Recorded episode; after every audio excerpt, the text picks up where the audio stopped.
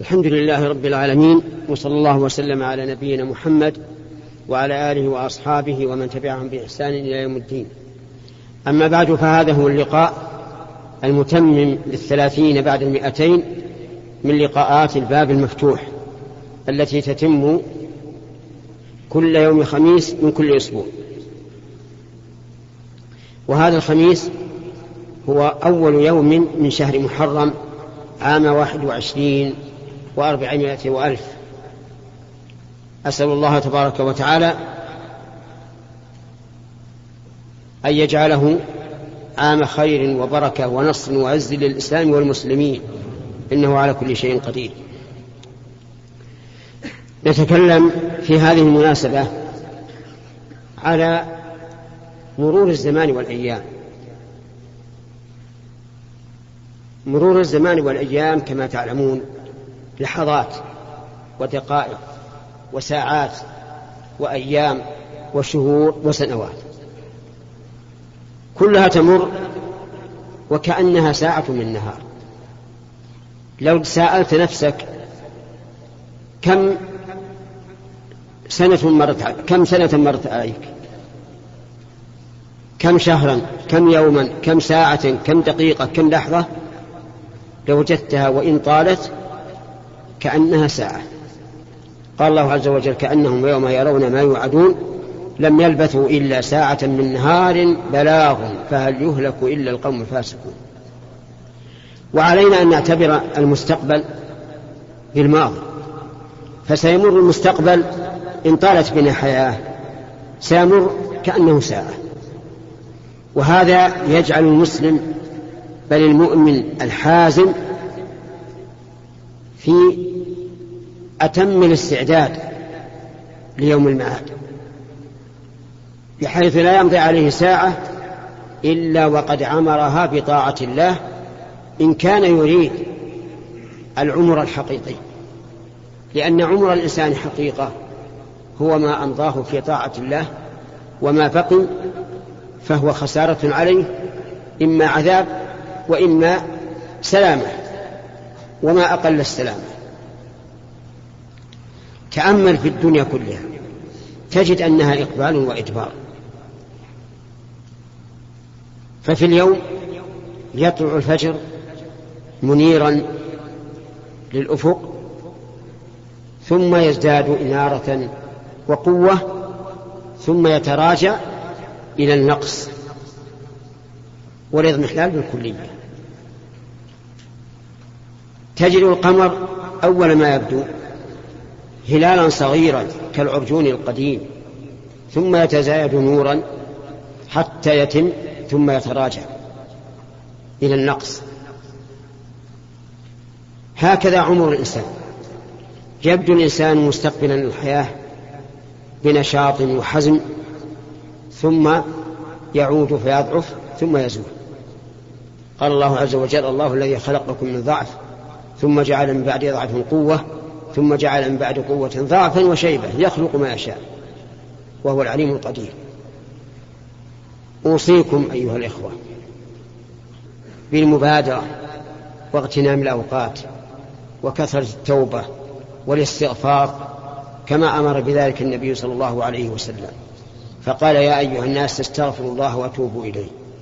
فإني أتوب أستغفر الله وأتوب إليه في اليوم مئة مرة. هذا وهو النبي صلى الله عليه وعلى آله وسلم الذي أخبر الله أنه فتح له فتحا مبينا ليغفر له ما تقدم من ذنبه وما تأخر. أكثر من الذكر أكثر من التسبيح والتحميد. وهذا لا يضر لأنه عمل اللسان وعمل اللسان ليس فيه تعب. أكثر من العمل الصالح ما استطعتم احسنوا الخلق مع الله عز وجل ومع العباد. ابذلوا ما تستطيعون من الخير والنفع فإن ذلك من أسباب انشراح الصدر واطمئنان القلب. وفكر في نفسك ماذا عملت في هذا اليوم؟ إن وجدت نفسك عملت خيرا فاحمد الله فإنه بتوفيق الله ولولا توفيق الله لك ما عملت. وإن عملت سوى ذلك فتدارك. تدارك بالتوبة فإن التوبة تهدم ما قبلها.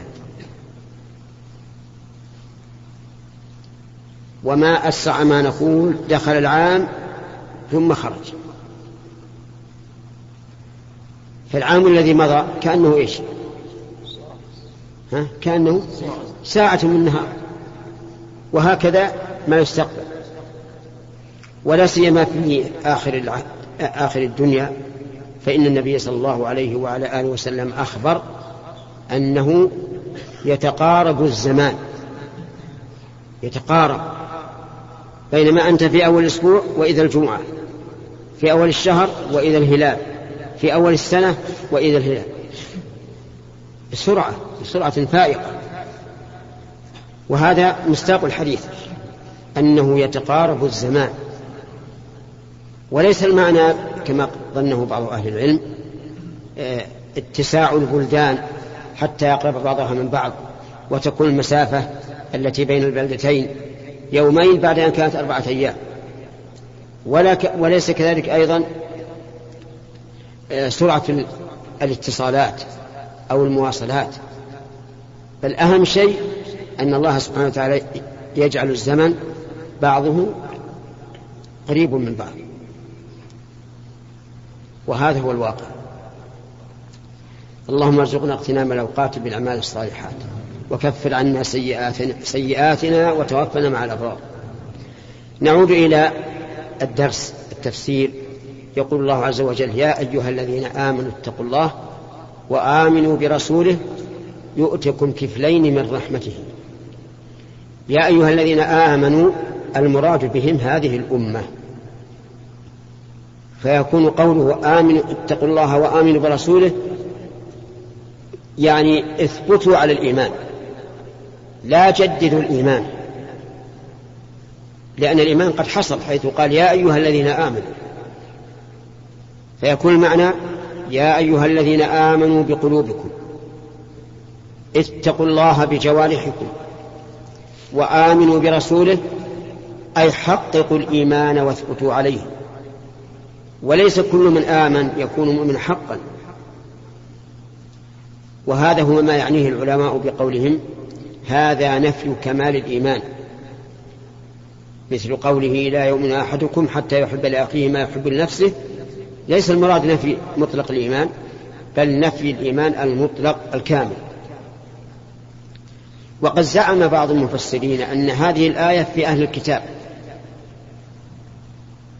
لأنه قال آمنوا برسوله ولكن هذا قول ضعيف جدا.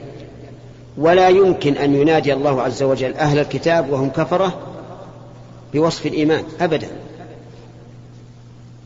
يعني لا يمكن أن يكون المراد بقوله يا أيها الذين آمنوا يا أيها اليهود والنصارى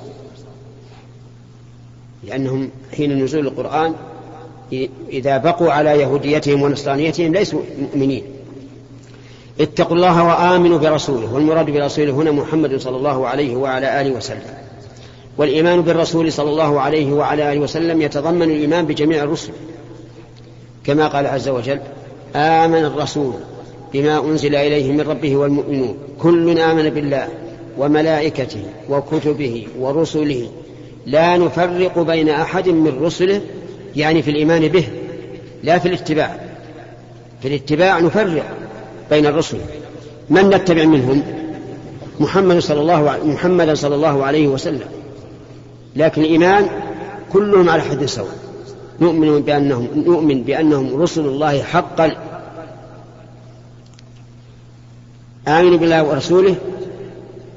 يؤتكم كفلين من رحمته أي نصيبين من رحمة الله. ولهذا مثل النبي صلى الله عليه وعلى آله وسلم هذه الأمة بالنسبة, بالنسبة لما قبلها كرجل استأجر أجراء. منهم طائفة من أول النهار إلى, نصف النهار وطائفة من نصف النهار إلى العصر وطائفة من العصر إلى غروب الشمس. فالطائفة الأولى أعطى كل واحد منهم دينارا والثاني دينار أعطى كل واحد دينارا. والثالث أعطى كل واحد دينارين.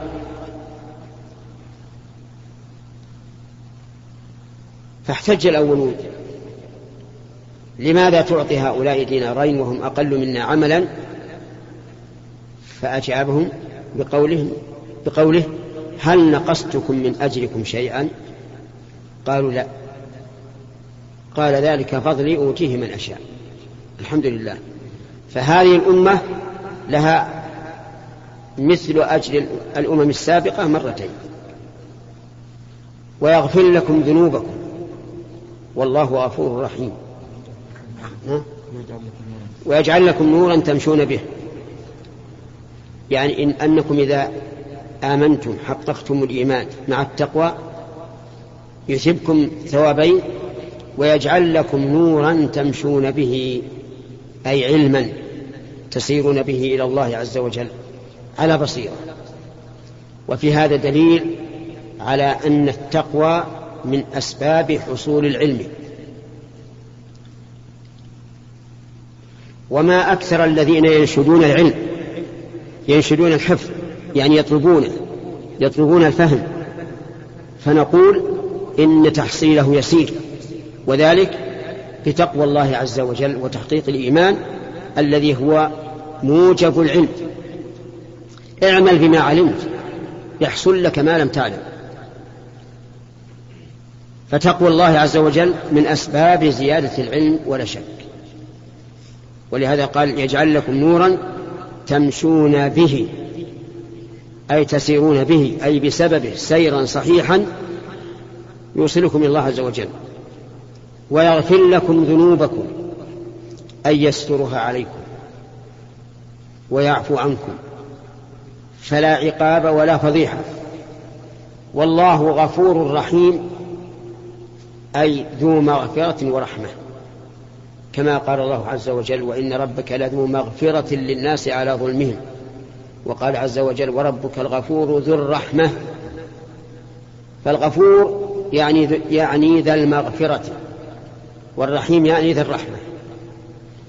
وذلك أن الإنسان محتاج إلى مغفرة لذنوب وقعت منه وإلى رحمة تسدده ويتجنب بها المعاصي ويهتدي للتوبة إن عصى. ثم قال لئلا يعلم أهل الكتاب ألا يقدرون على شيء من فضل الله. أي جعل لكم هذا الثواب ليعلم أهل الكتاب أنهم لا يقدرون على شيء من فضل الله. وأنهم لا يستطيعون أن يحسدوكم. ما آتاكم الله من فضله مع محاولتهم الشديدة أن يحسدوا النبي صلى الله عليه وعلى آله وسلم. كما قال تعالى ود كثير من أهل الكتاب لو يردونكم من بعد إيمانكم كفارا حسدا من عند أنفسهم فيقول عز وجل هنا لئلا يعلم أهل الكتاب ألا يقدرون على شيء من فضل الله لا إعطاء ولا إيش؟ ولا منع. وأن الفضل بيد الله عز وجل. هو المدبر. يكل ما يريد على حسب ما تقتضيه حكمته. والله ذو الفضل العظيم أي صاحب الفضل العظيم.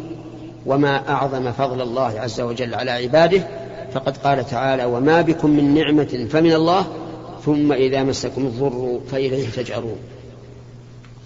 نسأل الله تعالى أن يؤتينا وإياكم من فضله. وأن يهب لنا منه رحمة إنه هو الوهاب. وصلى الله وسلم على نبينا محمد وعلى آله وصحبه أجمعين. ها؟ نعم.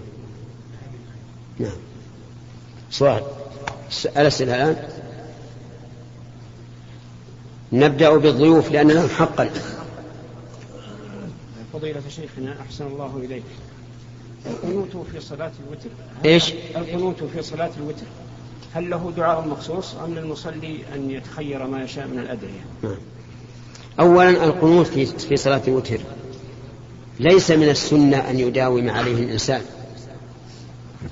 لأن جميع الواصفين لصلاة النبي صلى الله عليه وسلم في تهجده لا يذكرونه لكنه قد علمه صلى الله عليه وسلم الحسن بن علي بن أبي طالب في قولها اللهم اهدني من هديت. والأولى في, في كل موضع فيه دعاء مأثور أن يبدأ بالدعاء المأثور قبل كل شيء. ثم يدعو بما شاء. ولكن إذا كان إماما فلا ينبغي أن يطيل على الناس. فلقد بلغني أن بعض الناس في القنوت يبقى نصف ساعة أو أكثر وهذا غلط.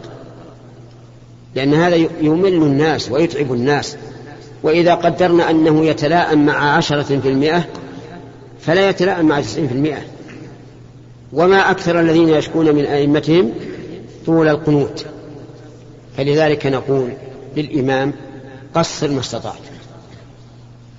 ودعاء قليل ينصرف الناس بعده وهم يقولون ليته زاد خير من دعاء كثير ينصرف الناس بعده وهم يقولون أطال بنا قطع أعناقنا أتعب أرجلنا وما أشبه ذلك.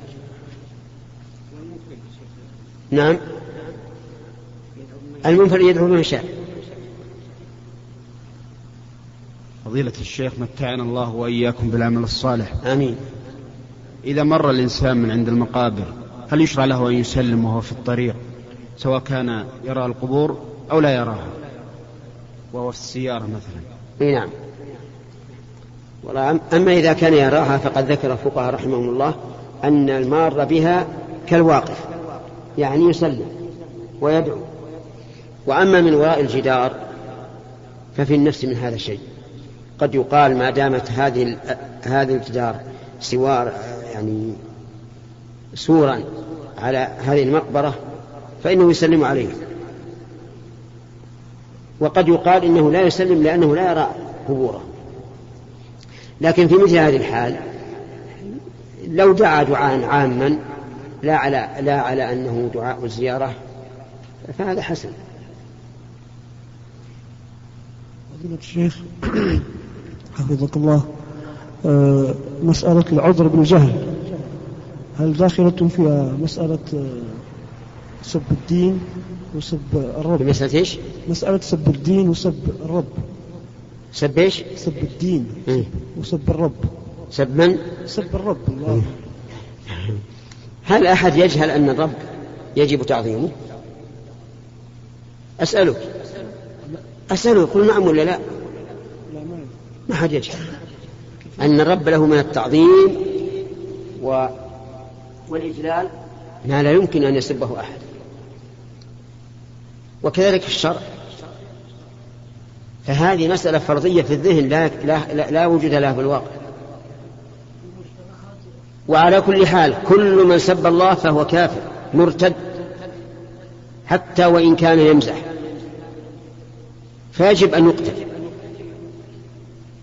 ويجب أن يرفع أمره إلى إلى إلى ولي الأمر. ولا تطأ الذمة إلا بذلك.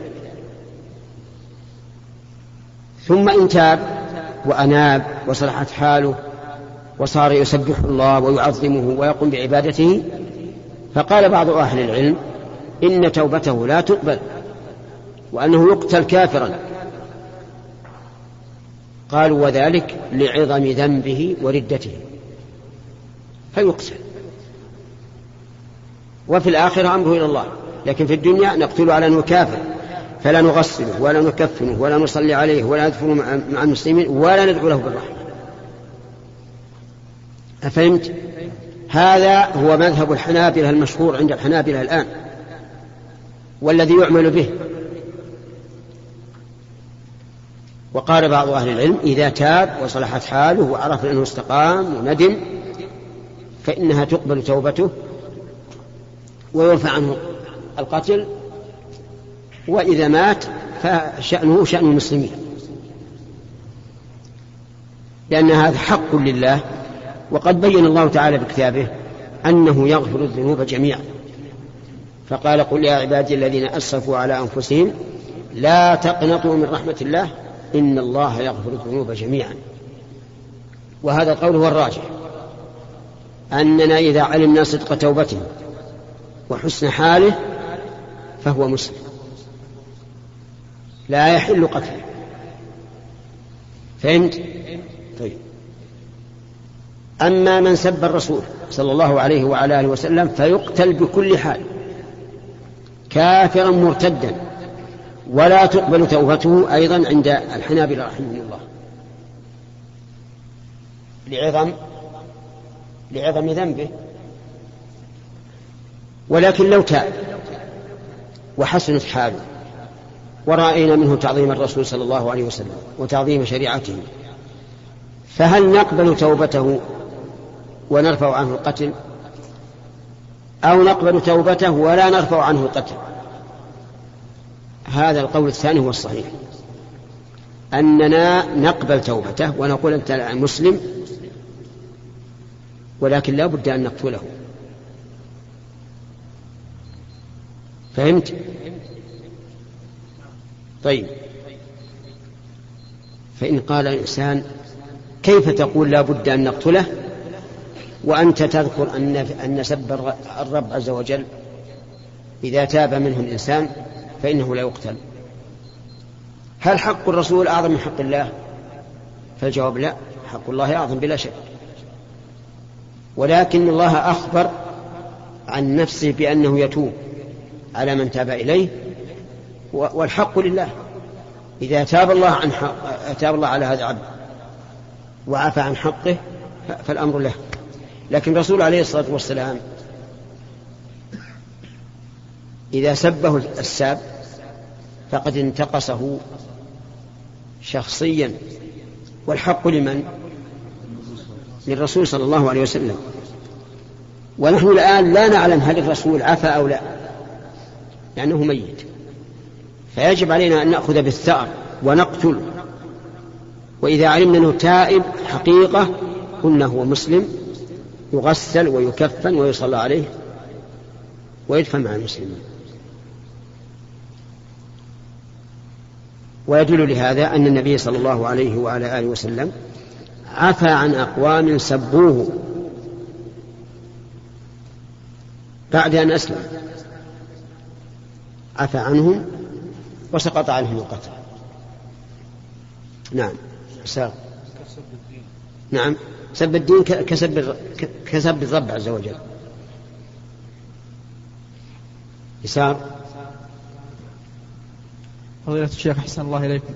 لو أتى رجل وشرى سلعة من رجل بثمن مؤجل ثم رجع فباع على نفس الرجل بنقد ثمن النقد ولكنها بنفس ثمن المؤجل فهل يعتبر هذا من العينة؟ لا. إذا باع شخص على إنسان سلعة بألف ريال مقسطة ثم عاد فاشتراه منه فاشترى السلعة منه بألف ريال نقدا. فلا بأس به لأن ما في ربا. لأنه باعها بألف واشتراها بألف. العينة أنه إذا باعها بثمن مؤجل اشتراها بأقل منه نقدا. مثل أن يبيعها بعشرة آلاف مؤجلة مقسطة ثم يشتريها نقدا بتسعة آلاف. هذه حرام وهي مسألة العين على اليمين. يجيك إن شاء الله يجيك الدور يجيك الدور. يأتيك الدور ما في تعليق. لو أننا رخصنا التعليق لكان التعليق يحتاج إلى تعليق. ثم التعليق يحتاج إلى تعليق. ثم بدأنا بس تعليق فوق تعليق لكن شاء يجيك الدور الحين وتسأل. شيخ حفظك الله شخص يبيع سلعته تقريبا بأضعاف ما يقارب العشرة أو خمسة عشر ضعف. إيش حكمه يا شيخ؟ إذا ربح الإنسان في السلعة ضعفين أو ثلاثة أو عشرة أو ألف ولكنه لم يزد عن سعر السوق فلا بأس. إلا أن هنا نلاحظ لماذا اشتراها بهذا الثمن القليل. هل هو لأن البائع اللي باع عليه أول آه، رجل غرير ما يعرف الأثمان؟ فهذا يجب عليه أن يبلغه. أو إن الأشياء طفرت وزادت بسرعة. فهذا لا شيء عليه نعم. إسار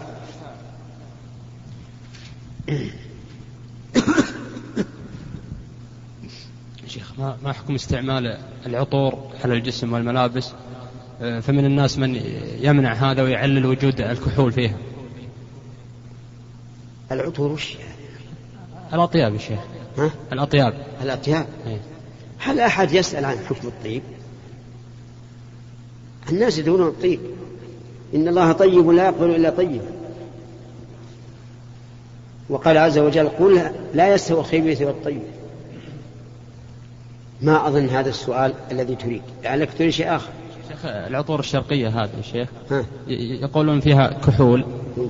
ف هل الناس يشربونها أو يتطيبون بها؟ لا يضعنها على الجسم والملابس. ها؟ على الجسم والملابس. يت- يعني يتطيبون بها. نعم. ولا يشربونها؟ لا لا يشرب. طيب. أقول لا بأس باستعمالها فإن كان الخلط يسيرا كثلاثين في المئة أربعين في المئة فهذا لا إشكال فيه. لأن, لأن الحكم على الأغلب وإن كان يسيرا لا يظهر أثره على المخلوط معه فهذا لا بأس به. لا إشكال في ذلك أيضا. فهمت؟ وإن كان فيه احتمال فلا أحرم ذلك لكنني لا أستعمله. لا أحرمه لأن الآية الكريمة إنما تدل على تحريم الخمر شربا أو أكلا. فإن ذلك هو الذي يذهب العقل ويحدث العداوة والبغضاء. أما التمسح به فهذا لا يحدث عداوة ولا بغضاء. ولهذا قال الله عز وجل إنما الخمر والميتة والخنزير والأصلام والأنصاب والأزلام رجس من عمل الشيطان فاجتنبوه لعلكم تفلحون. إنما يريد الشيطان أن يوقع بينكم العداوة والبغضاء في الخمر والميسر. ومعلوم أن هذا يعني إلقاء العداوة والبغضاء لا يكون إلا بالشرب فلا يظهر أن قوله اجتنبوه يعني أكلا وشربا واستعمالا. لا يظهر هذا. اجتنبوه في هذه الحال التي يكون فيها سببا للعداوة والبغضاء.